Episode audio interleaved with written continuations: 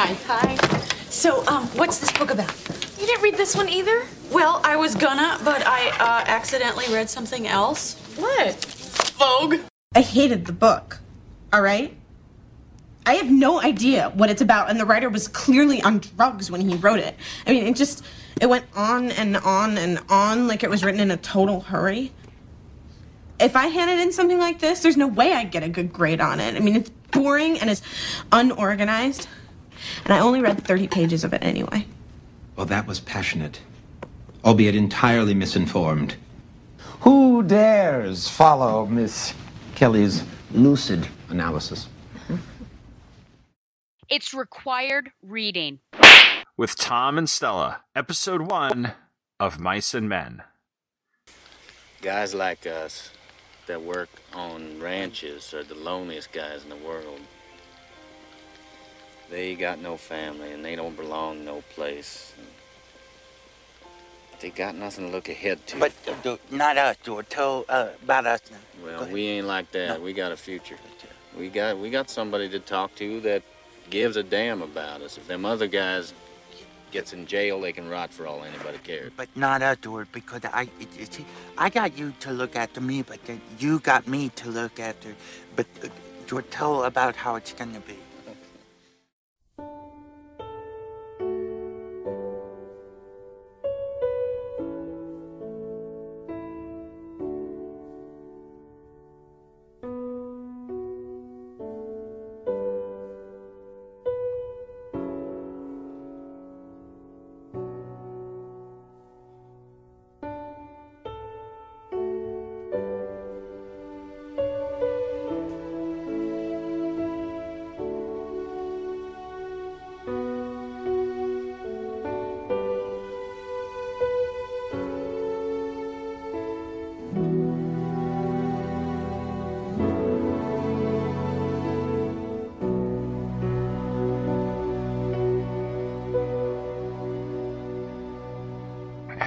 And welcome to the very first episode of Required Reading with Tom and Stella, a podcast brought to you by the Two True Freaks Internet Radio Network. This podcast is all about books and literature, and each month we are going to take a pretty thorough look at one work of literature that we've both read and render our critique and judgment as to whether or not it's really worthy of its reputation. But before we start, introductions are in order. Uh, I'm Tom Panarese. You may remember me from such podcasts as In Country, a podcast covering Marvel Comics The 'Nam, and Pop Culture Affidavit. And joining me for this and every episode of Required Reading is the host of Batgirl the Oracle, a Barbara Gordon podcast, and the Mabel to my Dipper, Stella. Hello. Hello. This is this is going to be interesting. It will be interesting because we can barely contain ourselves on one episode of either of our shows, and now we're going to be together every month.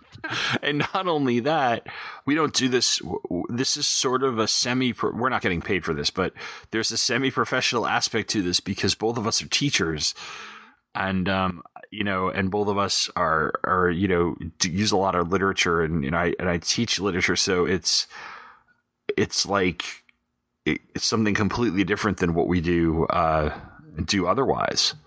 Absolutely. Yeah. So, I think it was a natural progression of things. Can I give the history of how this? oh yeah, about? sure, sure. Because when I tell people I'm I'm about to do this, you know, that I work with, they're like, "Oh, how did that come about?" And it's just the fact that you and I are friends, and sometimes we meet for coffee. And yes, we always talk comics, and you know, sometimes pop culture things like Friends or Mad Men. But for whatever reason, our conversation always devolves or evolves, however you want to think about it, about books. Because I think generally you and I are reading similar books like i'll text you and say hey i just read this and you would say oh well i just read that you know a week ago Yeah. and so you know after one of our our coffee uh, meetings in the summer you had just come up with this idea like what do you think about a literature podcast? And i thought well it's obviously the correct choice. And yes it makes absolute sense that we need to do something like this. Yeah, and, and it partially came out of something that I've been doing um, for the last couple of years now, which is uh, I uh, couple of years ago, I just out of I was trying to think of what the motivation was for making the list, and I think it was somebody on this is and and and if you know me as a teacher on Twitter, somebody on Twitter had said something really obnoxious, and it annoyed me, which tends to happen when you're when you're in the sort of education world of Twitter about how kind of pushing this line that you and you hear it if if you if you um, if you're a teacher and you you're around enough people who don't teach but seem to have ideas about education about how it all starts with letting students choose what they want to read and how there's and, and there are a lot of people who are very, extreme in that review and that that you shouldn't assign literature. And um I I kind of sit in the middle where there's some really interesting stuff that students would choose, but then again, you always have to be on the lookout for the fact that a lot of students tend to either make really bad choices, or um, will always, when given a choice, will always choose the easiest way out. Right. And so they'll they'll they'll claim they don't have never read the book, or they try to pick something way below level. Um, you know, a tenth grade honors student should not be reading The Outsiders as an independent novel in a tenth grade honors classroom.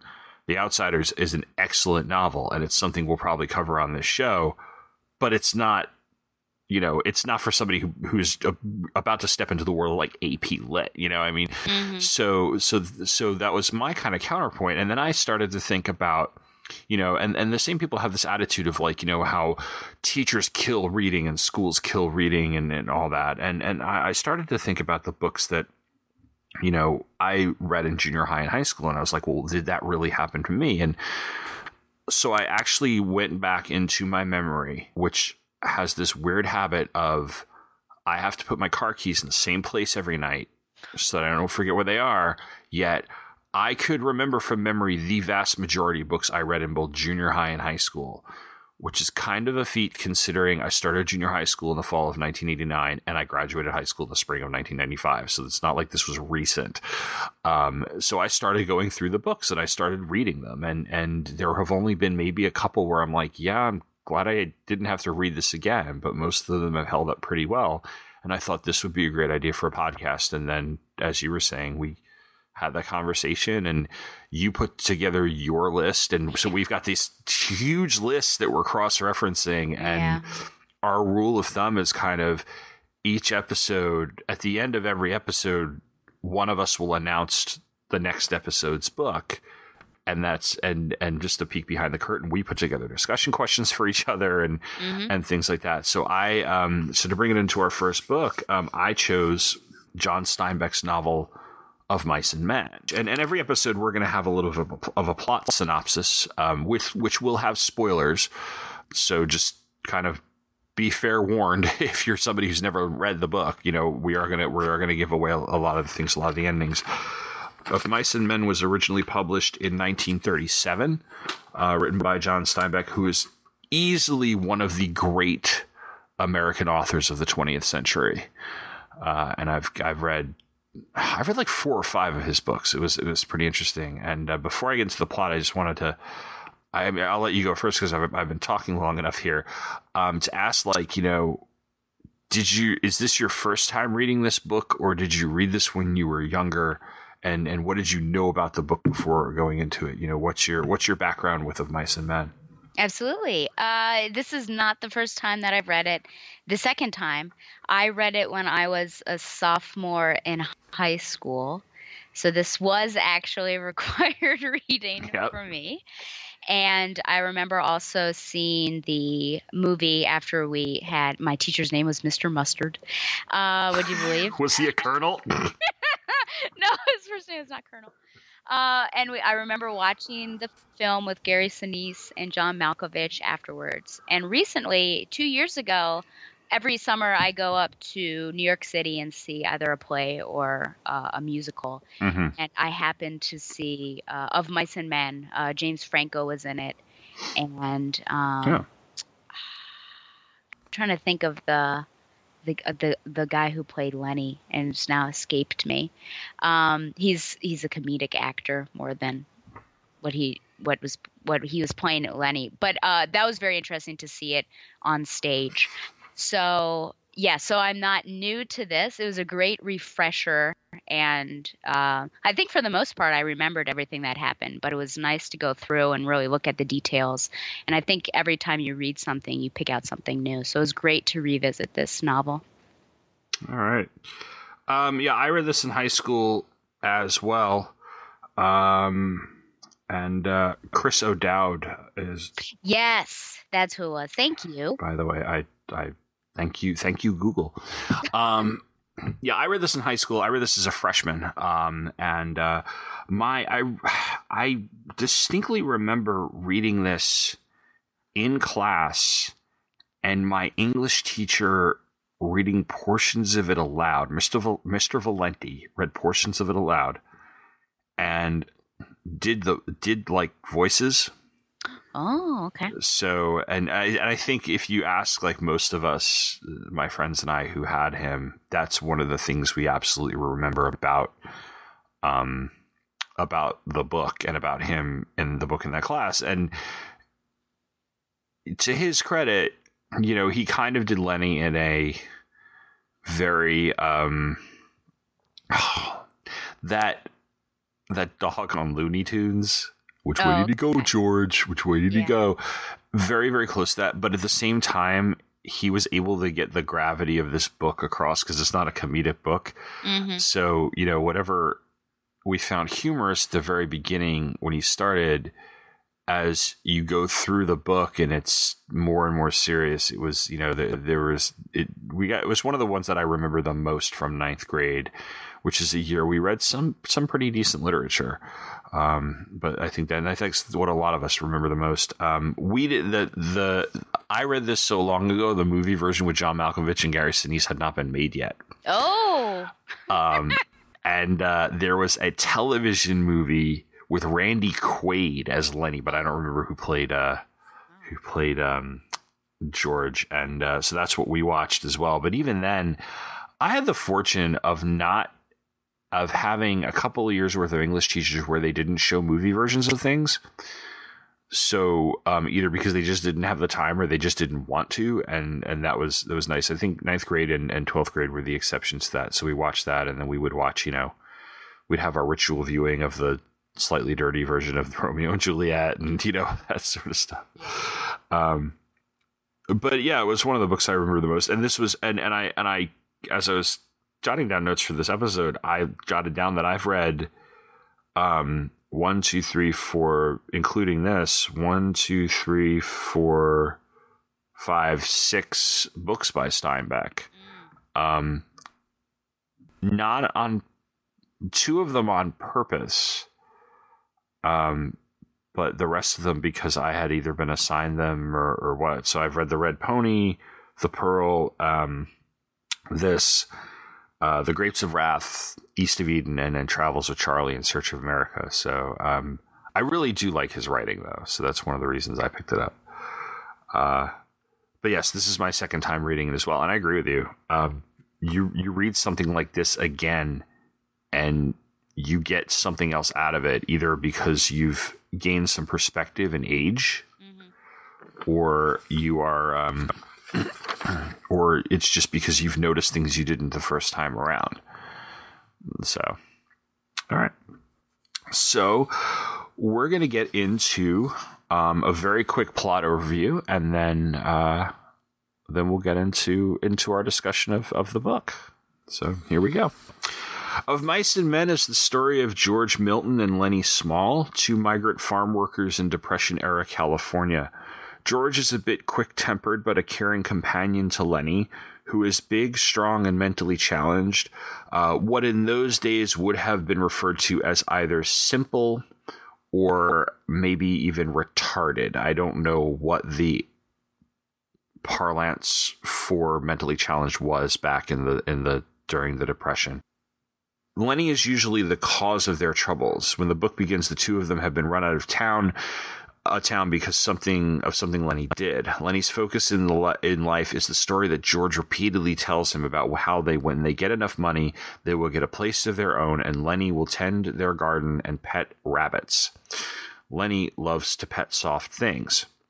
The pair are on their way to their next job as the novel opens. They camp for a night near a riverbed, and George chides Lennie for not being able to control himself. And he tells him that if he gets into trouble again, to come back here to the riverbed and hide in the brush where they are. They arrive at the job, which is on a farm.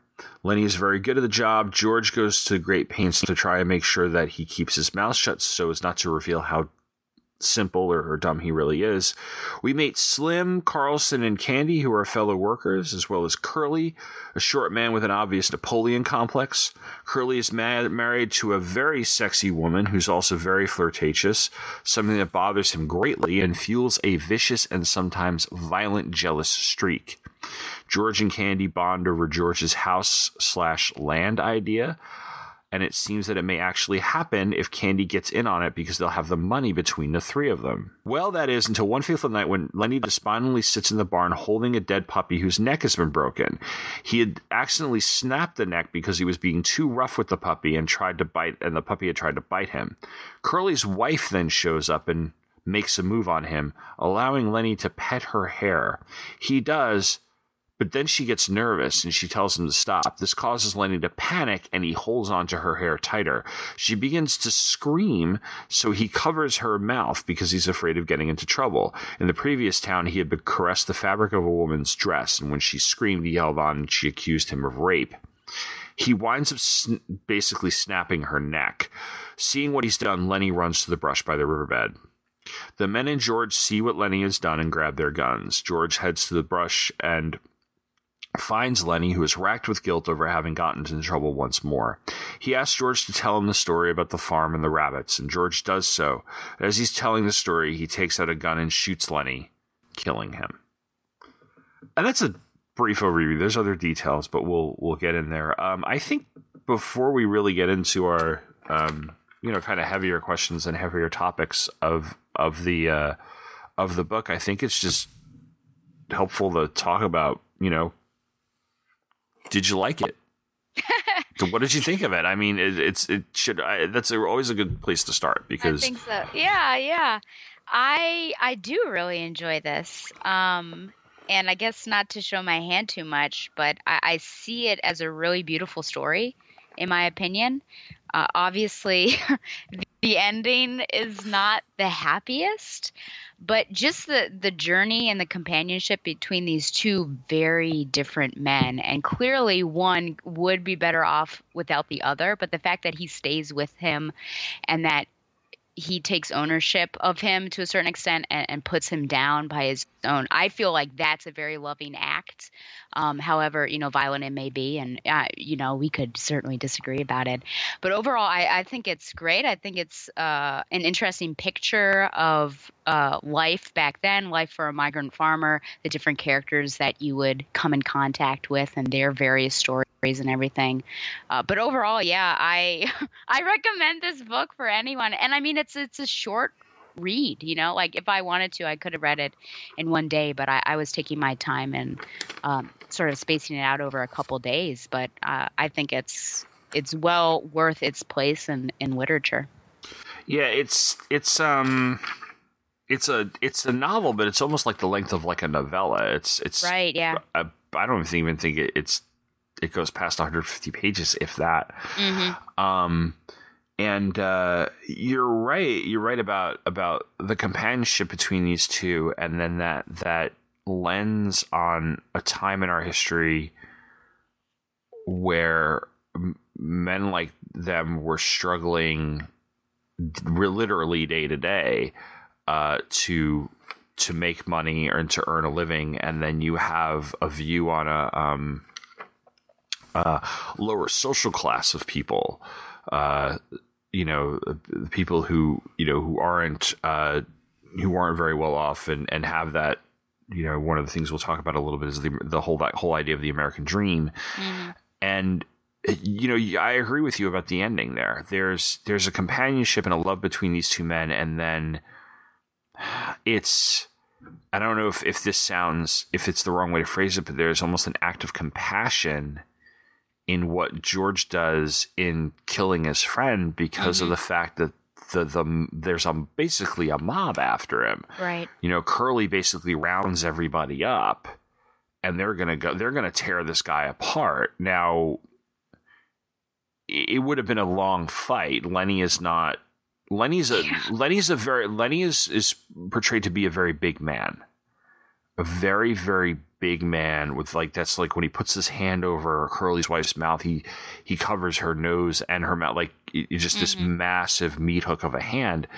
And um, so he would have clearly put up a very long fight, but but George doesn't want that sort of indignity to happen to his best friend, and, and he just he you're I think it was a very very good way to phrase it. He puts him down, um, and which makes it such a tragic tragic story. But you're right. There there there's something to be said about the way that certain literature like this plays up the journey that these characters go through, rather than what happens to them at the end. That makes it the most worth it.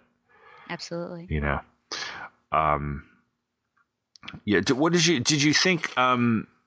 Um. So getting into the characters, uh, we'll start with George and Lennie, and um, Lennie is uh.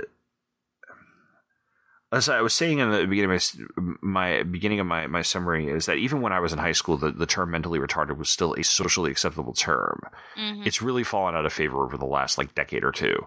That that um, it is not. It is officially not used. It's been dropped by um, the American Psychological Association, you know, whoever whoever is uh, in charge of these things federally. And uh, if you're those of us who are teachers, when you um, when you come across students who are special ed, special ed accommodations and have IEPs, which are plans that, that help them with accommodations and things. The term mentally retarded used to be on those. It is no longer there. So there's not a term that is used, but but I think it, in common, a lot of people still recognize that term. Um, is this a you know is this a is this a fair i mean one of the things that has been it has been um challenged over the years it's been challenged over the years in in many different places um mainly because of its vulgar language. The the N word appears a couple of times. Other racial slurs are in there, GD and things. I'm going to try to keep this PG so I won't curse too much.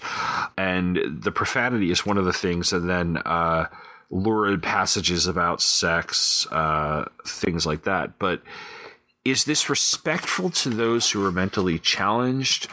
Or is Lennie a caricature? That's something that I've I've wondered um, both times that I've I've read it, or is it up to our interpretation as to whether or not you know he's certainly a sympathetic character?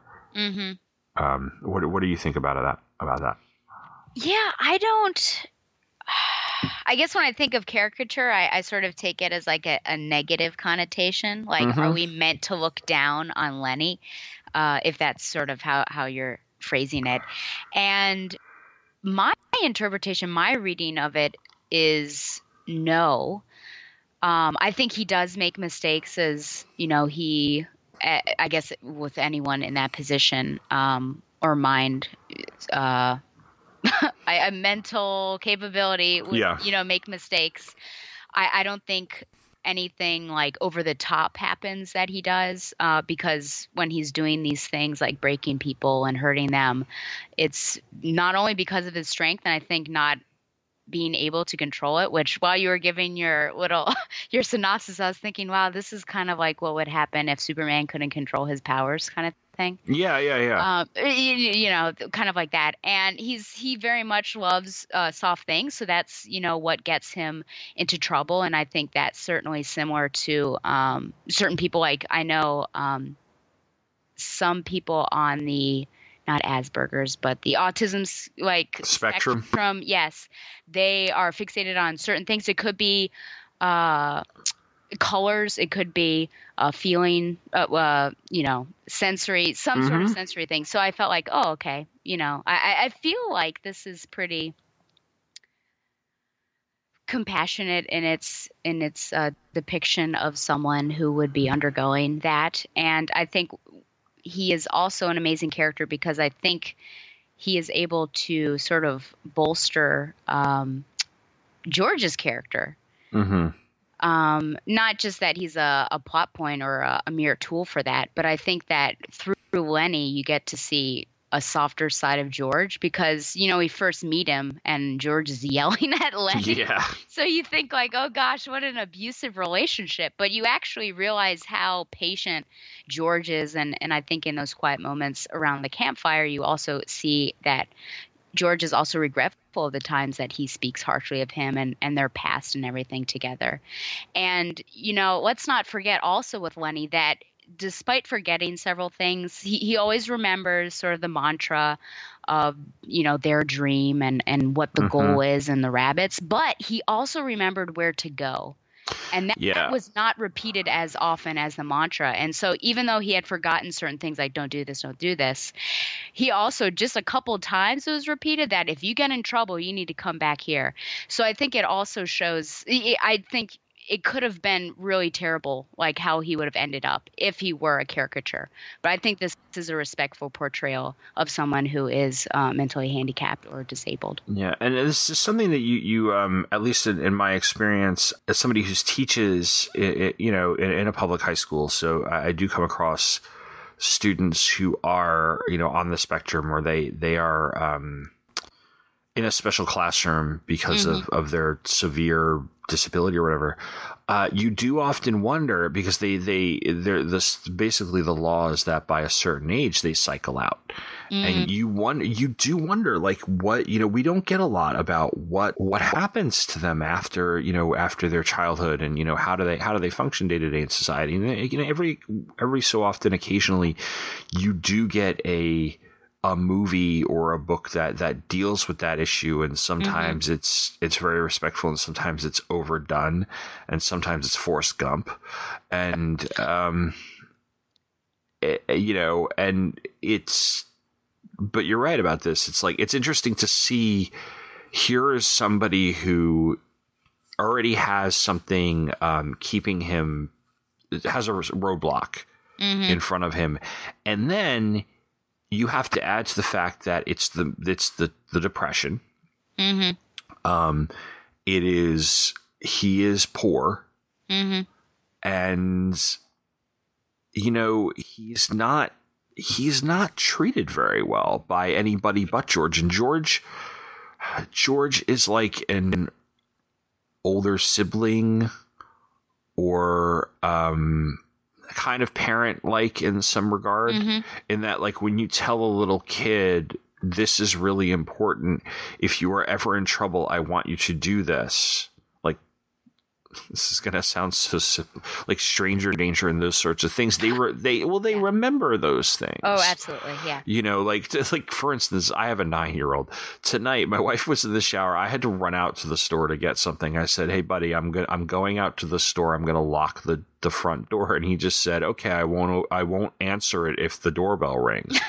Nobody and granted our my doorbell ring doesn't ring that often. It's usually somebody like you know it's usually one of his little friends or it's somebody selling something you know like hey i noticed you have trees in your yard. This is my tree service. Lately it's been political pollsters. But but he like I didn't even have to tell him that. So that like you know, kids remember those sorts of things. And with with Lennie, it's Lennie and George. It's um, there's a similar relationship in Rain Man. If uh, it's been years since I've seen all of Rain Man, but Rain Man is is you know I mean there's a there's a different dynamic there, and there's there's a totally different a lot different story. But like you have that sort of one person essentially taking care of the other person yet getting frustrated with him at the same time and and and, and but feeling guilty because there are parents out there who are stern to their kids and they feel like they're building character by being you know by being stern. Because you know my, my daddy hit me and you're like well you're not. But this isn't 1955 um but at the same time, George genuinely feels guilty for the fact that he yells at Lennie on occasion, and and but unfortunately, it's sometimes it's the only way to get through to Lennie. But Lennie feels, and just you know, or or it's the only way for him to express himself.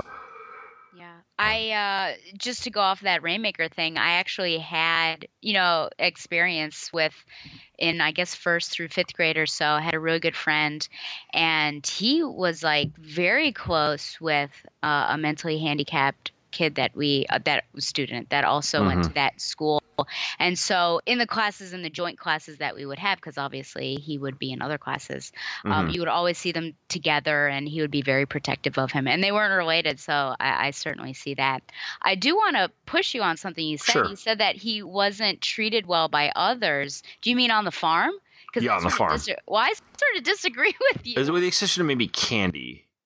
Okay. Well, I mean, they do say like, shoot, he's crazy, and he. Yeah. But they're also, I think, in awe of his strength, and they call him a good worker, and you know, they tell him to protect himself and stay away from Curly and things like that. So I, I mean, they probably don't treat him the same as George. They wouldn't let him play in their reindeer games slash poker. Mhm. But uh, I, I don't know. I feel like they don't look. Do you feel like they? No, I, I stand. I mean, I just stand corrected a little bit because it is this sort of idea of, and and I, that's I think maybe that's part of Steinbeck making things three dimensional Mm-hmm. because you could and, and you know like i said i was i was working off a very vaguely worded synopsis so you know um so it's good that, that that's why we're that's why we're partners here um No, I mean, I don't want to. no no no you're not i'm not I'll be like, you're wrong. I'm just No, no. saying that, like, in my perception, my I, I, I just disagreed a little bit. Uh, but but i think but uh, now that i start to think about it Mhm. the, you're right and the, and the angle about them being like oh my god look at this guy work Mhm. and you know that's what they're there to do Mhm. and they're all trying to earn their pay and they're in awe of him and he impresses them and they're not on the level of protective him as protective of him as George is Mhm. but they do seem to accept him to the point where you're right they do tell to him to look out with Curly but there's always there always does seem to be the one person or the few people around every situation he's been in that don't treat him well which is why George has it's almost like a defense mechanism for him saying now you need to keep your mouth shut Mhm. to a certain point because I want to make sure that we get this job. You know, like in other words, um, you know, I, I and maybe maybe it's just a reflex for George because he's been through this so many times. I don't know how much I can trust him, and no, but you are right, and that that makes the whole situation a little more three dimensional because there is a possibility that a story like this could be about everybody shunned him but his one friend. you know tonight on the hallmark channel you know and but you know what i mean? Like it could go uh-huh. very very down that road and become almost saccharine in the way it the way it portrays that that friendship. But yeah it, it's it is a lot more well rounded so. Yeah, in a way, I guess I think that strength is like a, a characteristic that really needed to be there in order to make him a more fleshed out character. Because I think if he didn't have it, then we would potentially think of him as as a caricature, yeah and it wouldn't be as positive as I think both of us are perceiving his character. So I think that is sort of the saving grace for him to sort of quote unquote normalize him. Yeah. Does George feel an obligation to him? Did you get that feeling that that there's something uh, that that he feels? I know he gets frustrated, Mm-hmm. and I know that uh, even if he's not outwardly expressive of it, in the back of his mind, he must think it every once in a while. You know, Mhm. I don't need him, Mm-hmm. and yet he stay like Lennie stays with him, and he's and he's with Lennie until the end, Mm-hmm. and he's and he you know he does what he does what what do you think is his motivation Yeah, it's it's interesting because he does have that whole narrative to I think Candy after the initial lie of that they were related. yeah Um, he talked about how he and his friends used to make fun of uh, Lennie, and they would make him do you know stupid stuff and laugh at him and everything. And then after a while, sort of, I think that the guilt and the shame from these acts sort of walked washed over him, and he started to have it uh, a change of heart. So I think initially there may have been some of that, like I need to. You know, apologize or, or make good on on what I had Mm, done. yeah, like work to off my you guilt yeah yeah that sort of thing um, that i you know i injured you and i injured you know this our little community here Mhm. and uh, I, I think there is probably still some resentment because you know he does bring up the fact that i could do all of this stuff. If i didn't have you i wouldn't be in trouble. I'd have everything.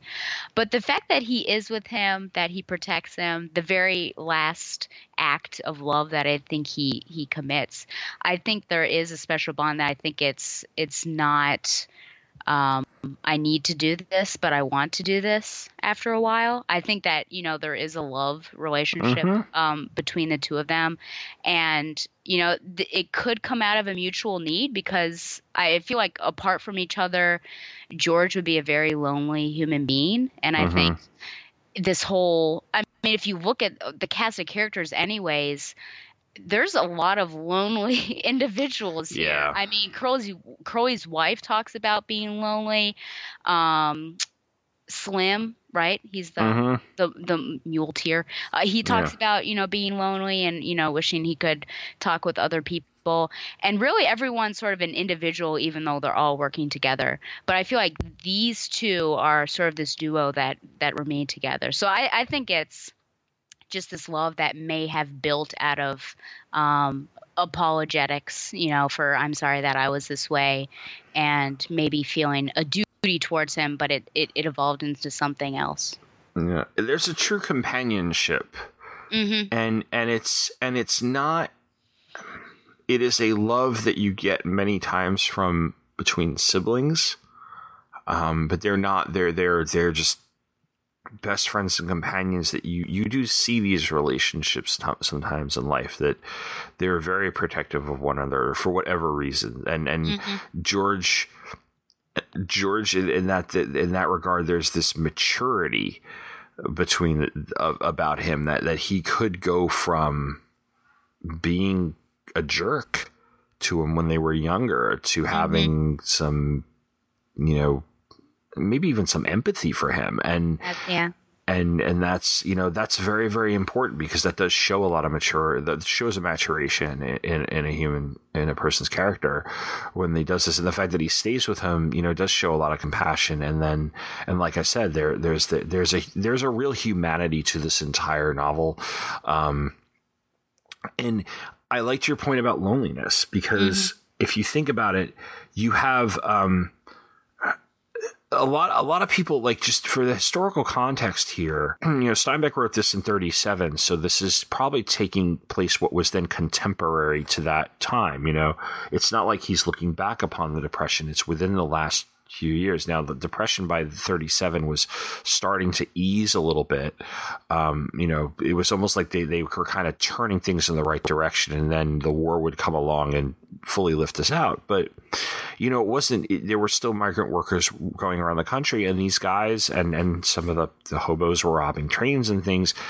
They were living hand to mouth, and um, you see it more, and you see the desperation that could come from this sort of um, life, this subsistence sort of life, in the Grapes of Wrath.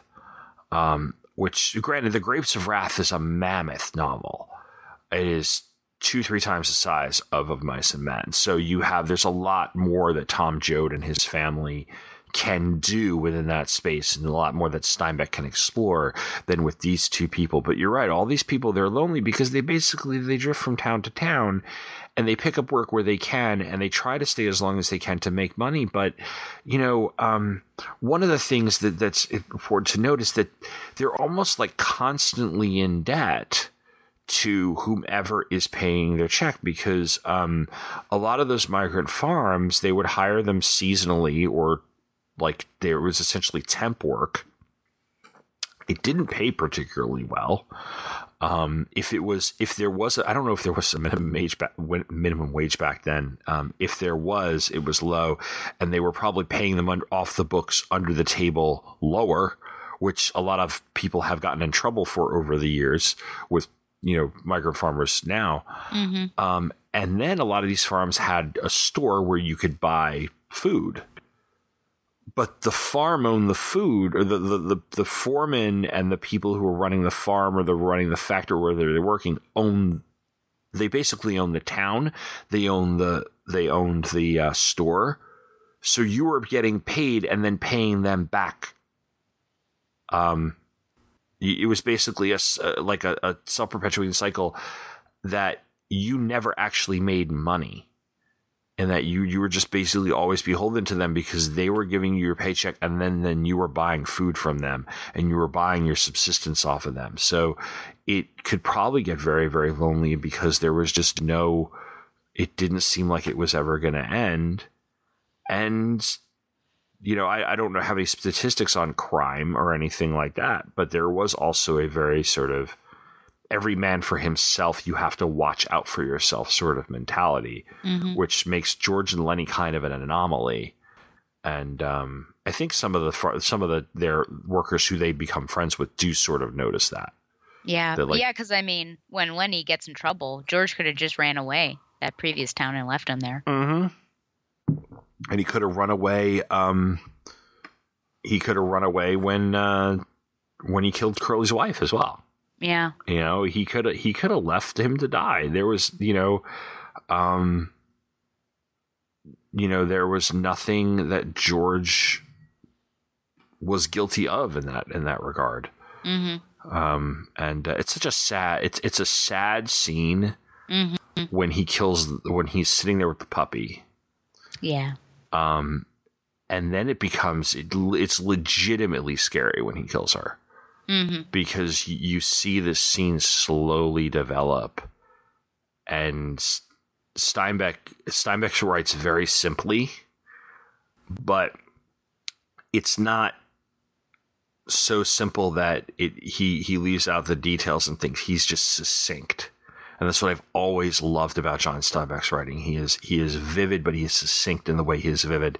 And and it, it feels like it's happening right before you uh, and he doesn't get, get himself lost in some of the description of things or he doesn't overwrite the scene and, and, and that's really really effective yeah, yeah. One last thing, just to go on about you know how George cares for him.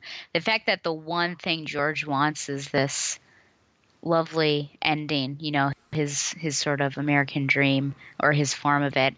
And he wants to share it with Lennie. And it's not just because he wants Lennie's share of the funds, but he like legitimately has plans and, and in his speech and talking to other people, I never perceive that as a lie. Like he would just take it and, and go and that's it. Like I feel like he really believes that it's gonna happen and he Mhm. wants Lennie to be there. And so I think, you know, you want, if you want someone to take part in the one thing that you truly desire, I think that says something about your relationship. Yeah, I, I, I never got the chance throughout this entire novel that this is a story that he tells Lennie just to shut him up. Right. He really believes that they are going to do this. That's why when he's talking to Candy about, you know, and and and and um and Candy's uh, black, I believe.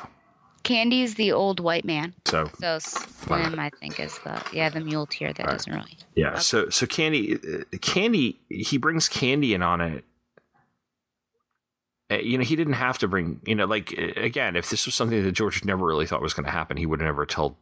He would have never been like, you know, actually sat and planned this out with Candy. You know, and I know, granted, sometimes people make plans. What's well, and of mice and men comes from that phrase, "the best laid plans of mice and men." Yep. Um, and I know it has an ending to it, but I never remember. I think there's a second half of that phrase, but I can't remember it. And I think it's from John Milton.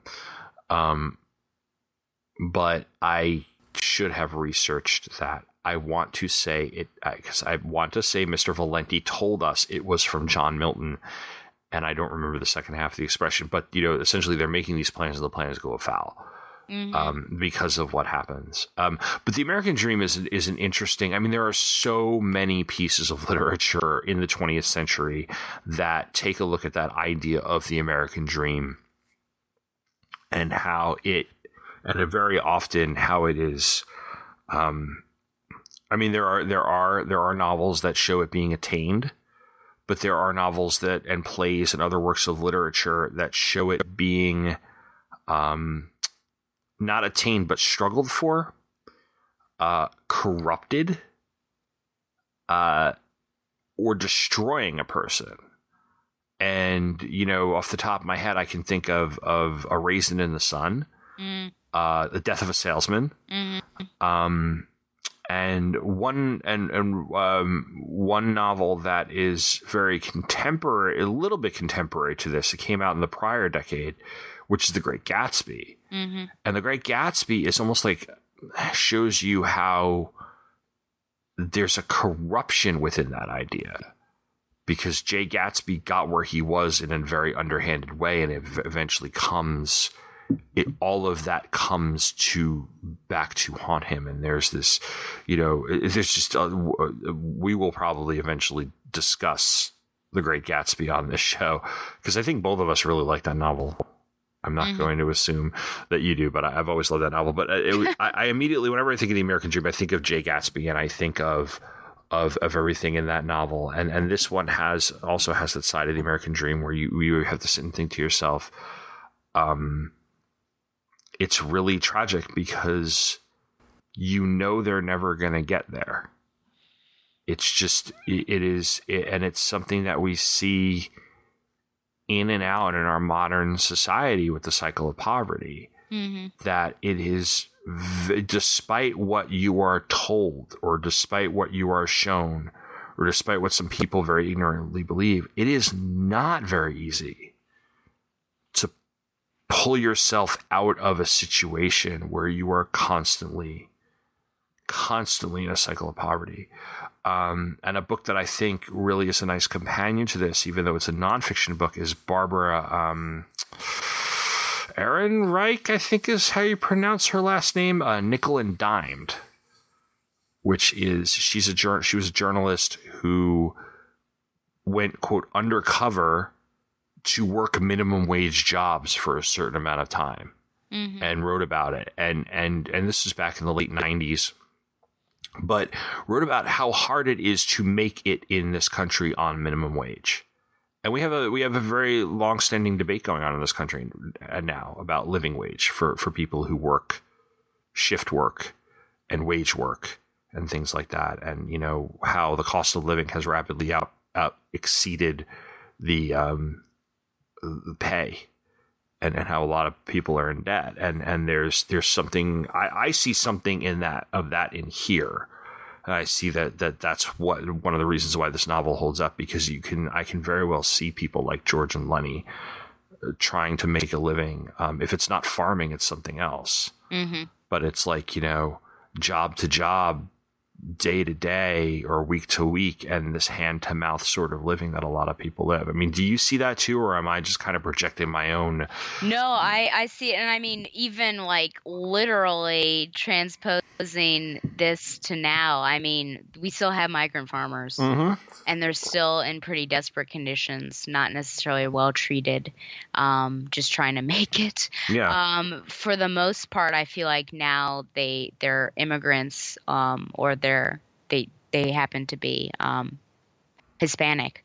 Mm-hmm. Um, I feel like I don't really know of any like migrant, like white migrants. So, so like this no. is interesting. I mean, I could be wrong, um, but no, I, I think that that's very true. And um, I mean, every day when I drive home, there's also someone standing on the corner looking for some money or some food. Mm-hmm. So I, I, think we are, and uh, it, I, I, think you know history is very cyclical, and and so I, I, think we're sort of revisiting things just in a in a different way. Um, but yeah, I totally see what you're saying.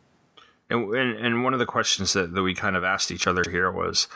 Um, is the American dream an, an attainable idea? Mm-hmm. And I and I wrote in um, in pen on my on my printout here. Is it a shifting idea? Mm-hmm. Is is it something it's a very abstract concept. Absolutely. Yeah, it, I mean, does it mean what it meant nine, 80 years ago? Yeah, almost 80 years ago was when this book was written.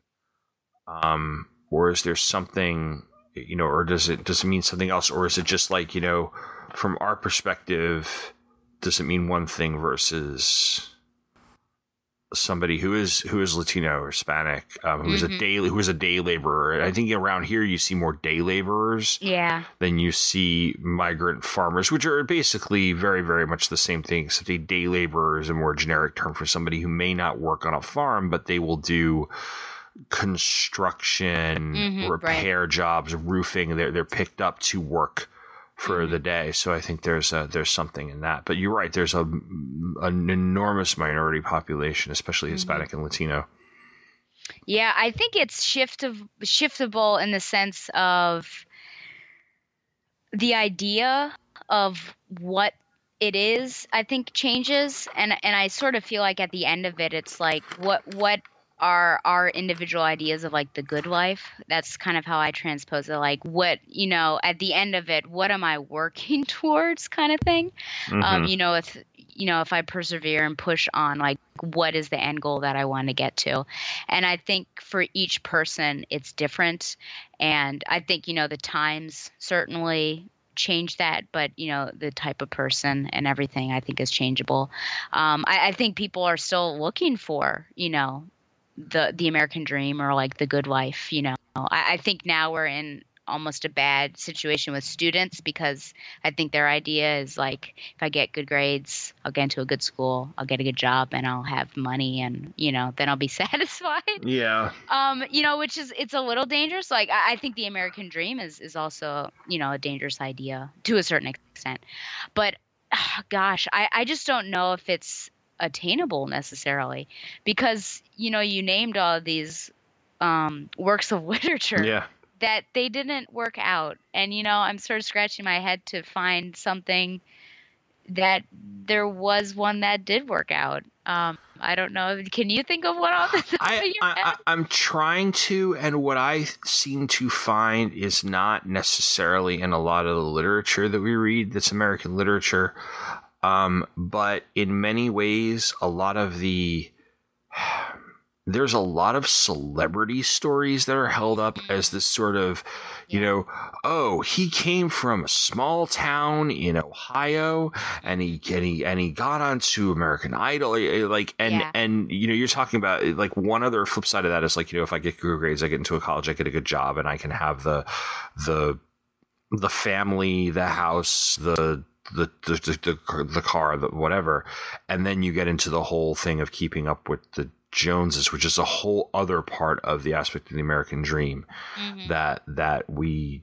we seem to be stuck in. You know, the idea that we have to keep accumulating stuff and it has to be, you know, it's like it's like being in high school and having the right clothes and stuff, and that never seems to end. But then there's that whole side of it of where you know how many young people today look at the American dream of or measuring success in life based on notoriety Yes. or fame. Mm-hmm. You know, like will they come back 10 years from now like, you know, and and feel that they're not successful in life because mm-hmm. nobody knows who the heck they are. They're not famous for something. Mm-hmm. And and is that is that does that is that as much of a perversion of our of our idea uh, as what I mean? You know, I mean, there's nothing to, about that in this novel, and I know we're off on a tangent, but when you were talking about that's what I was thinking of the sort of No, the well, I American Idol aspect of it. Yeah, yeah, I think yeah, I think that's certainly one. You know, I, I think of President Obama, and I think very much he has that sort of um, not really rags to riches, but you know, the, like the idea that uh, he he grew up in, I, I think, in less than like Yeah, he, the best means. Yeah. And now, you know, look at his success and everything. And uh, the headmaster of the school that I work with was in inner city DC, and he had, uh, you know, a troublesome childhood. And now he's, you know, he's got a, he worked for the CIA. He's got, you know, a master's. He's the head of our school. So, I mean, I, I think they exist. I think just with American, I, I feel like, can you ever be satisfied though? I feel like you you reach out for it. You're like going for this thing, but do you ever know if you've gotten there? I just wonder. You know, That's if I look point. at George and Lennie, I feel like if they got that farm, I think that yes, that would have been it because I think that is honestly they wanted a home. They had the family right there, and and you know Lennie would have had his rabbits. I think they would have felt successful, and that's. I think it would have been a very beautiful. I think that would have been honestly a picture of a good life. But I think with some people, like it's been a while since I've read Great Gatsby, but I think he was, you know, he reached for it. Obviously, like the green light at the end of the dock, the symbolism there. Mhm. but I feel like he felt empty at the end. So like there was no contentment or satisfaction. I think that's why the American dream could potentially be a dangerous idea. And I don't think it is attainable because I think once you feel like you've gotten there, you feel like, oh no, there I have to keep on going. But you know, I Or don't the- know. or that there's could that- just be my Oh, interpretation. no, you're right because there's, there's that with Gatsby. It's that one thing that was missing, and that was Daisy. Right? Yeah. He did it all for Daisy, and and and she, and um and in the end, it destroyed him. Um, and with with Lennie and George, you wonder if if they had achieved the, the house and the rabbits and the and the garden. Would that have been it or would, would would they have felt that there was something else that they needed you know was you know um and, I, and then i wonder like you know um because we can talk a little bit about curly. Um curly's the short guy but he's you know he's in charge. Yeah. you know he's you know he's not one of these working schlubs. He's he's management Mm-hmm. for for lack of a better word.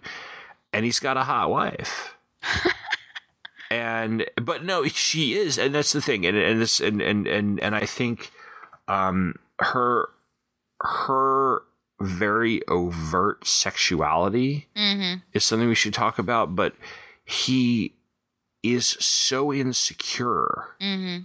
because like because maybe you know and you don't get a lot of motivation from him beyond the fact that he's very short so he has the napoleon complex that's a cliche at this point um but he's got this beautiful wife and is insanely jealous all the time.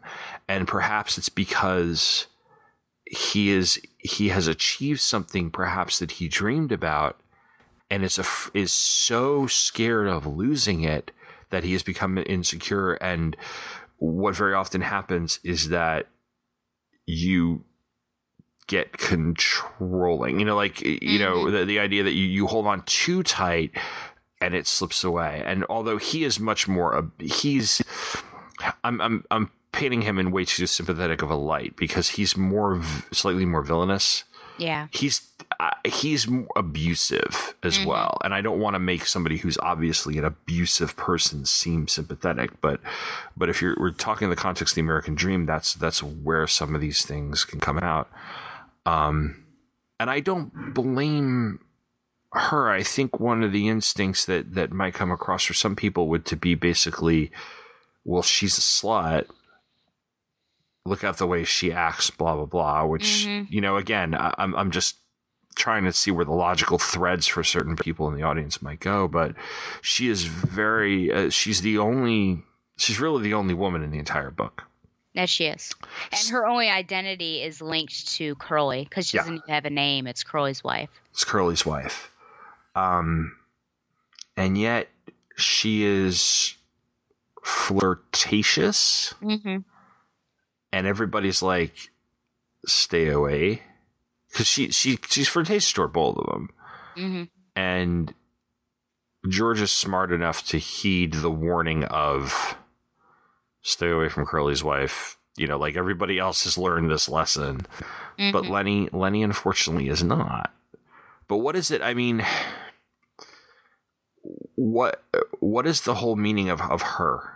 As as a character, really, because like you know, she's the whole reason that she's not the whole reason he gets killed, but I mean, he kills her Mm-hmm. um, you know, is there is what's is Steinbeck trying to say something? Is is she simply a plot device? Um, is this denigrating toward women, or is it you know? I mean, is he being, is he being misogynistic? I mean, Steinbeck really excelled with male characters. His some of his female characters are not as, and and a lot of them tend to be of the horror literal in some cases in some of his characters they are horrors or you know you have mother figures and things like that but he has a number of characters who behave very much like curly's wife um or, or use their sexuality in some way or, or, or another i mean is is she is she a good example or, or is this is, is he being misogynistic Yeah, this is a good question. Um,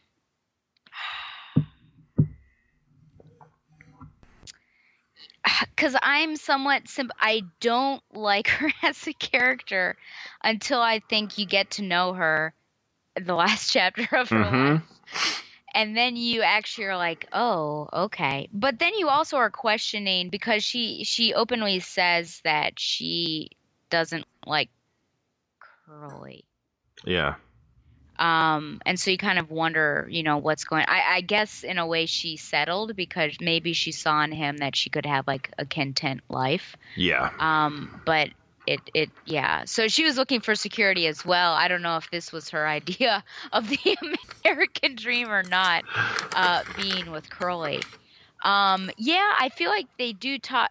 They toss around. Do they toss around the hussy? Do they say hussy? I can't I- remember. Maybe If they call her that I or not. I can't remember, but Um, I'm the glad. idea the yeah. idea is certainly there. Yes. Uh, yeah, I just couldn't remember like the vernacular that they uh, that Mhm. he used back then.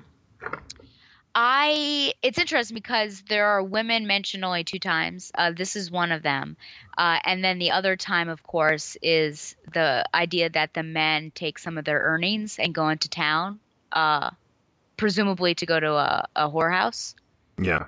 Um, so those are the only you know two times that that women show up.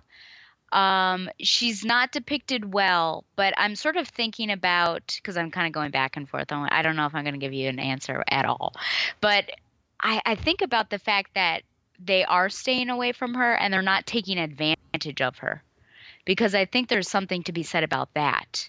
They recognize that there's probably there's something uh, you know amiss, but she's also like easy pickings if you think about it Yeah. like anyone to a certain extent could have taken advantage of her but even carlson right Mm-hmm. uh who is probably the manly man um i perceive him as very attractive um inside and Mhm. out he seems like he's also kind of an, a decent guy seems like the one person that curly is most threatened by and that you could see him getting together with curly's wife but i don't think anything happens um, and the fact that that's true, if it, it, I mean, in my perception, in my perception and reading this, I feel like no one has actually touched her. Um, No. I, I wonder if you could argue that she is just potentially a plot device. Um, that you know to incite certain characters with Curly, so you get a picture of who he is, and then of course uh, to have that that tragedy because just having Lennie break a puppy, however innocent that may be, Yeah. or a rabbit, I, I think is is a far cry from breaking a human being uh, and, and setting them off. Um, I think in your synopsis you said that she came on to Lennie. Do you want to defend that? I I don't know if I like I don't fully 100% disagree with you because I do see her as being flirtatious. Yeah. I also see it as a parallel to the scene where Crooks or whomever wanted like he didn't want Lennie in there, but then he realized that like actually it was nice to talk to somebody Mhm. and she was like oh just emanating loneliness. And so I I don't know. It, I mean she could have been that could just be her personality is like very flirtatious. But I think it was I perceive it as as different than how she was acting with George, to which she does come on to Yeah. and you know maybe Carlson. I mean, do you? Again, I don't fully disagree with you, but do you agree with that I- in your synopsis? Um, I think you put it a little more eloquently where where she's de- she's flirting with him. She's definitely flirting with him in, in places in that scene. Mm-hmm. Um, possibly because I think this is sound horrible, but that's kind of her default behavior. Yeah. Like that's that's what she knows, but Mm-hmm. you're right. She's not as aggressive with him as she is with with George or maybe some of the other men. And maybe she kind of perceives Lennie's simpleness, but not enough. She didn't perceive his uh, his his personality enough or know it enough to realize that um, when she got scared, it was going to make him scared. Mm-hmm. So, but you're right. She she projects this this this sense of loneliness and sadness, and and there are points, or I'm kind of uh, in the same way you are, where I'm on the fence, where like there are points where I'm like, well, she is. Steinbeck does kind of treat her like a plot device at some Mhm. points, or she's the object of of what Curly has that Curly holds up and then uses for control, either over her or over the other guys you know? Mm-hmm. um and then uh but yeah but at the same time you have to i also think of this is the 30s this overt sexuality among women was not something perceived as the norm in popular culture yeah, there was sexuality Mm-hmm. But you know, we've seen this character of Curly's wife played out in movies over the last 10 to 20 years in a very, very forward way that you wouldn't have seen in, um,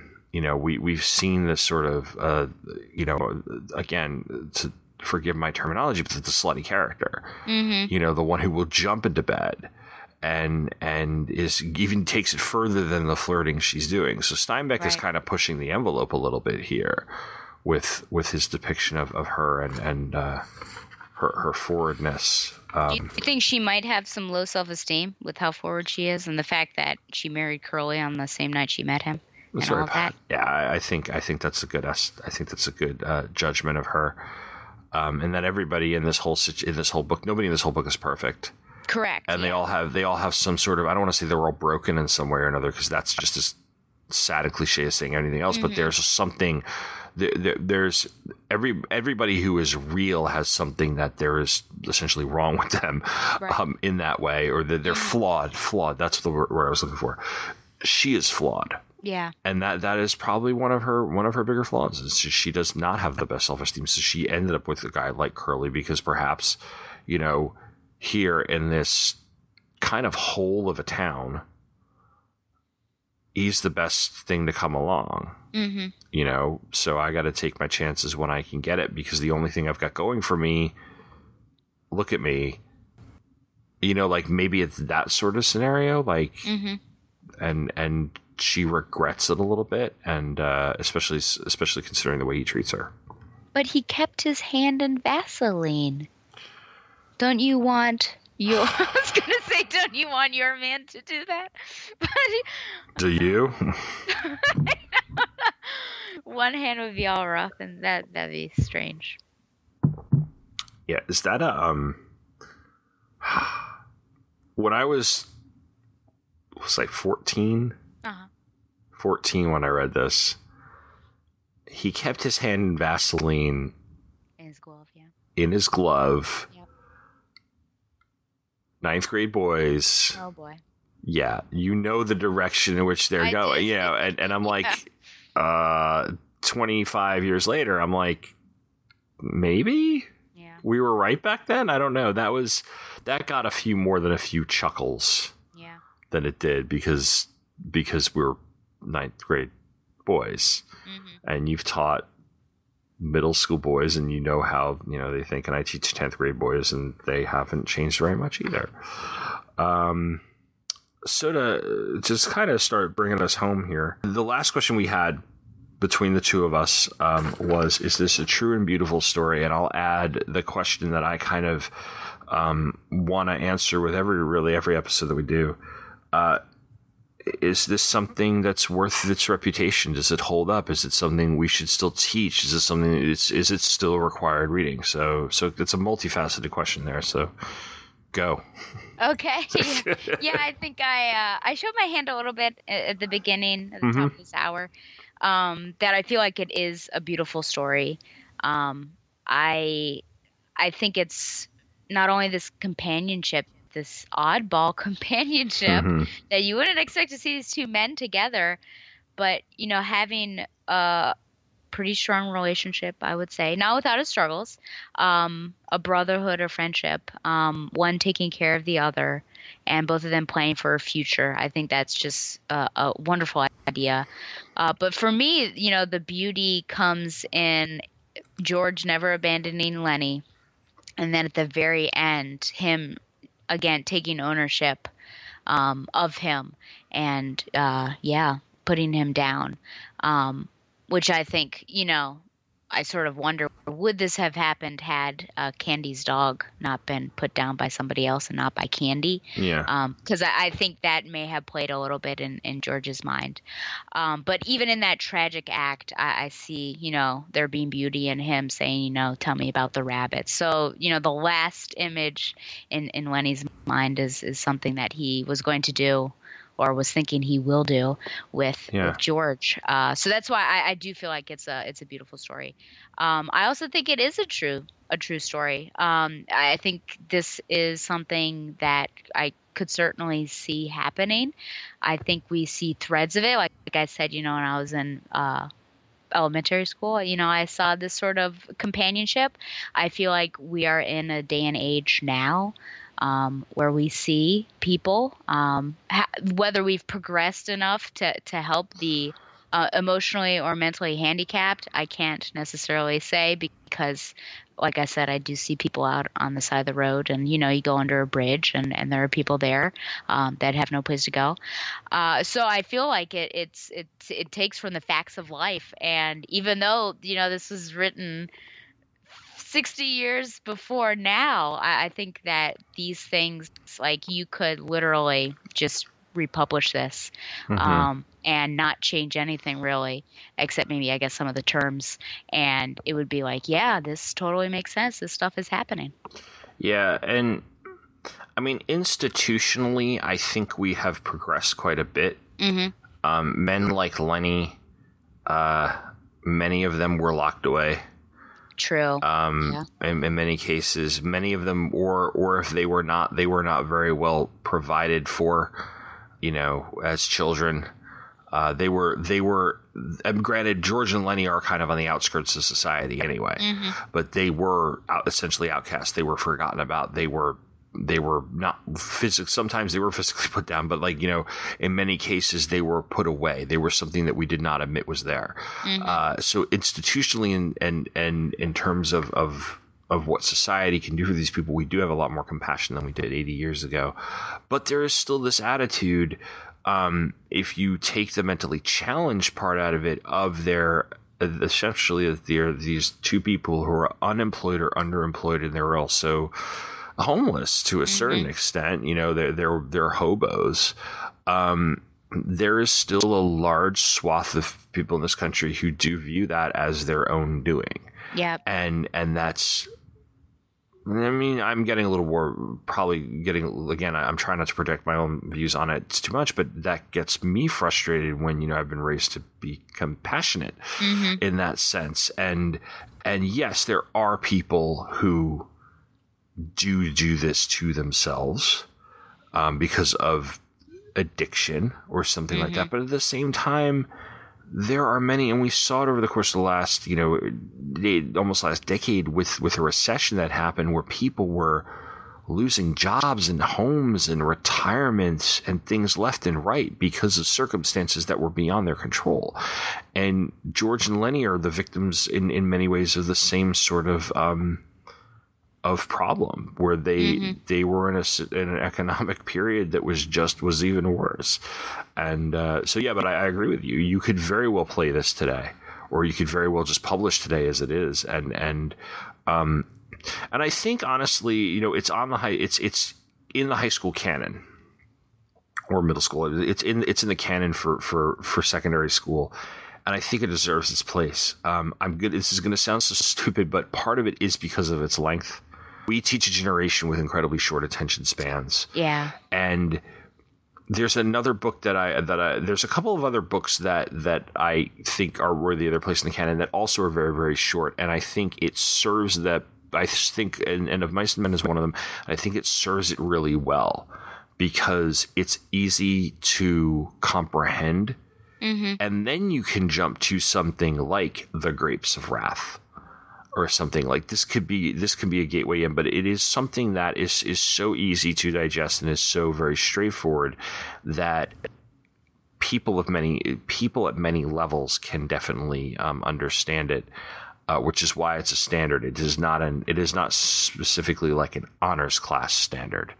You know, it's not. Um, you know, it's not like we're, we would be giving students Beloved or something, which is which is an amazing novel. But yet, but beloved Yeah. is but beloved is dense and if Yeah. and if you are not reading at that level you it's going to Mhm. completely your head steinbeck wasn't writing like that in this novel and it and it and i think that's one of the reasons it just appeal it, it has an appeal to everybody and it is very very easily understood by everybody and everybody can feel anybody can really read this and feel that they can engage in the conversation about it and i think that's really important a lot of times for Mhm. literature that we that we read and we teach Absolutely. Yeah, I think it is more accessible than than something else potentially. I also think that almost the language, which I, I think we or you had maybe obliquely um, referenced the fact that you know is on the banned books list Mhm. and.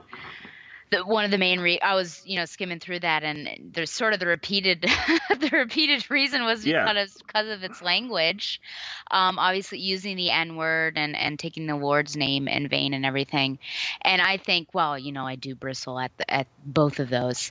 I think it's also good to not forget the past. I, I think, you Mhm. know, sometimes we are ashamed of it and want to be like, oh, let's not talk about it. But when you do that, I think you honestly don't learn from it. And, and you sort of, I think it's good to bring up the fact that we were there once, but look at how we've grown as a, you know, as a Yeah. collective people. And so, and, and I think it, it makes sense because of its context. Um, so, you Mhm. know, perhaps, it, like I said, you know, if you were to transplant this in 2016, I think the language would probably change and some of the character um, ethnicities would probably change.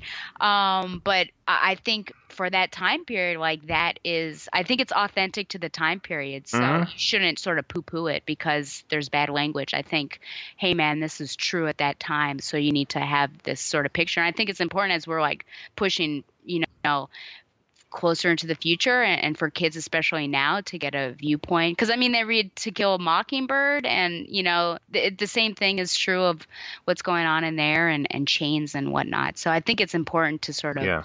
keep the the past relevant. Yeah, and and especially since Steinbeck was writing contemporary to that time too. He's Mhm. not he's not going back and writing a novel about something Right. that happened in the past and say and, and his excuses. Well, people really talk like that back then. He was writing about the contemporary society. Yes. So so yeah, and it, it does and it makes it more three dimensional. You're right, and then and then you can have the conversation about how much we have changed in the way we speak. Mhm. Um, so yeah, so that that'll do it um, for mice and men.